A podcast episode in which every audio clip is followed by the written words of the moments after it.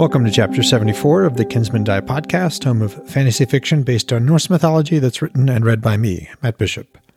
In this podcast, I read my first novel, Kinsmen Die, one chapter at a time. And with each episode, when it makes sense, I provide some commentary about the source materials I've referenced in the text. This week, we're back with Vidar Odinsson. We last saw Vidar in Chapter 65 when he and his small warband emerged from the mines beneath Hálsberg into the snowy wastes of Utgard. They had tracked the surviving few Jotun warriors who'd been part of the warband that had destroyed the town of Háls. This led Vidar to discover the doorway that joined Asgard with Utgard. That doorway allowed the Jotun to traverse a great distance with a single step. As readers, we know that many other such doorways are scattered throughout the realms. So let's now rejoin Vidar as he treads lightly through Utgard. Chapter 74 Vidar Sol peeked out from beneath heavy gray clouds. She was low on the horizon. Evening approached. In the wan light, Vidar watched dozens of Jotun strain to haul bundles out of the frozen lake. He could not tell what those bundles were, only that they appeared heavy. It took two Jotun to lift each bundle, place them on sledges, and then several Jotun to drag them from the shore to the base of the towering cliff north of the lake. Are you watching this? he asked Garlon. Garlon shook his head. Your eyes are better than mine, Jarl. I see dark shapes moving around, but I can't tell what they're doing. Vidar pointed toward the northern shore, where the lake was mostly unfrozen. Down there, north shore, Jotun, pulling bundles from the lake and moving back and forth between the lake and the cliff's base. Can you see what they're moving? Garlon asked. Sol's light speckled the rocky, ice and snow covered land. At the clink of metal behind him, Vidar squinted back down the slope to where his warband hunkered in cold discomfort around low burning winch stoves, through faint shadows on the ground. He was about to yell at them to tell them to stop making noise, when Garlon's shoulder thumped against his own. Can you see what they're moving? he asked. Vidar looked back at the lake. Now the sunlight happened to lay full upon the laboring Jotun.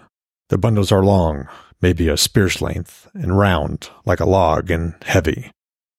They're stacked three, maybe four to each sledge.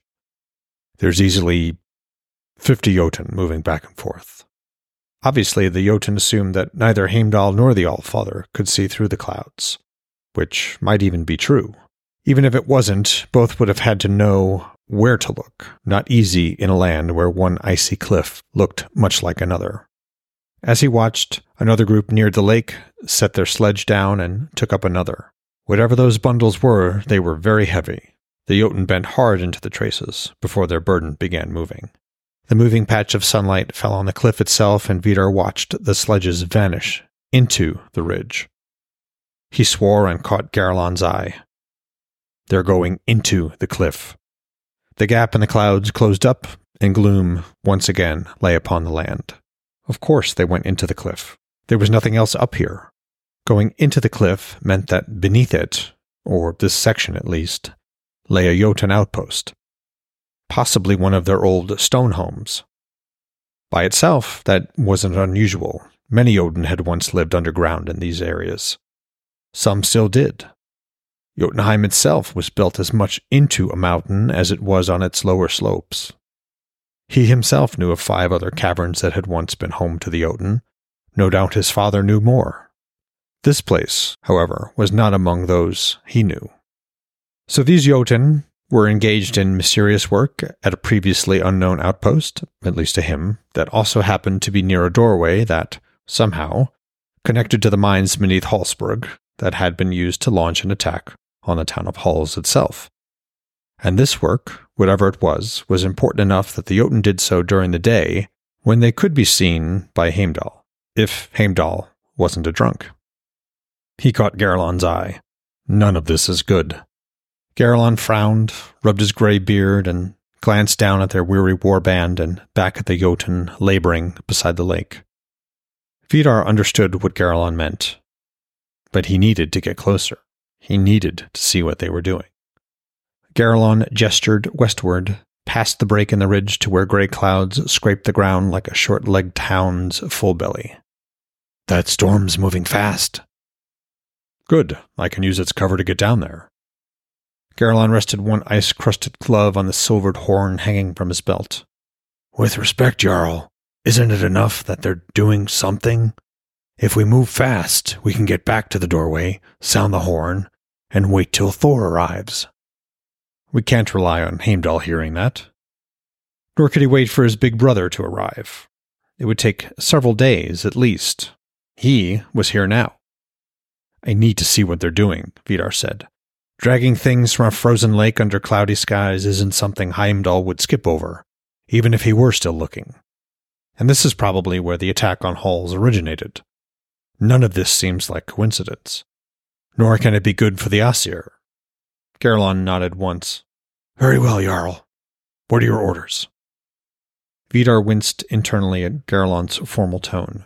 There's a break in the ridgeline north of here, and probably enough cover among the rocks to make it unseen to the bottom. We'll bring the warband there, and you'll wait. If I'm not back within a reasonable amount of time, you'll bring the warband back to the doorway and sound the horn. Maybe Heimdall hears and sends Thor, maybe not. Either way, you keep the warband alive. If that means retreating through the mines, then do so. Use your best judgment, but keep the warband alive. Any questions? Yes, Jarl, two. What's a reasonable amount of time? And what about you? The first is easy enough. Vidar drew his knife, held it up so that its faint shadow fell across his body. I'll show you.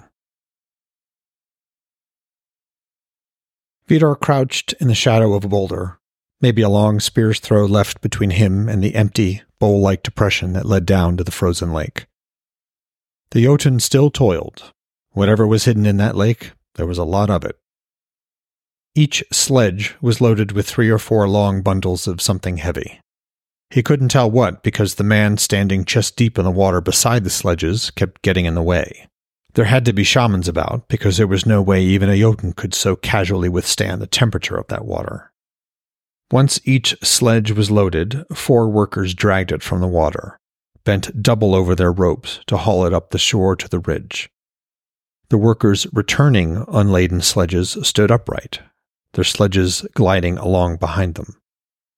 Vidar wiped snow from his eyes and squinted through the increasingly heavy snowfall. The storm was nearly upon them. It had arrived faster than those his brother dragged behind him. Crouching, he darted forward to the next boulder, another dozen spear lengths down the slope. This one gave a better angle on the ridge's base, the likely entrance to the Jotun outpost. Other than the steady stream of workers back and forth from the lake, he hadn't learned much more than when he'd been atop the ridge. Which meant either he needed to get still closer, which might be possible as the snowstorm fully hit, or turn and leave unnoticed. Sol peeked out again between a break in the clouds. She was just now kissing the horizon. Her light seemed unusually bright in advance of the coming storm and it was bright enough that he spied a slow shadow gliding across the rocks between him and the shore. He swore to himself and glanced back over one snow covered shoulder to the ridge behind him. Another shadow glided quickly across the route he'd taken down. He'd been careful, but he hadn't been able to completely avoid crossing some open areas. And though he had dragged his cloak behind him to obscure his tracks, in this light it was obvious that something had come down from the ridge. He rolled to one side, very slowly, and looked up. A black speck on wide wings glided high above. If he hadn't already been spotted, then he might soon be.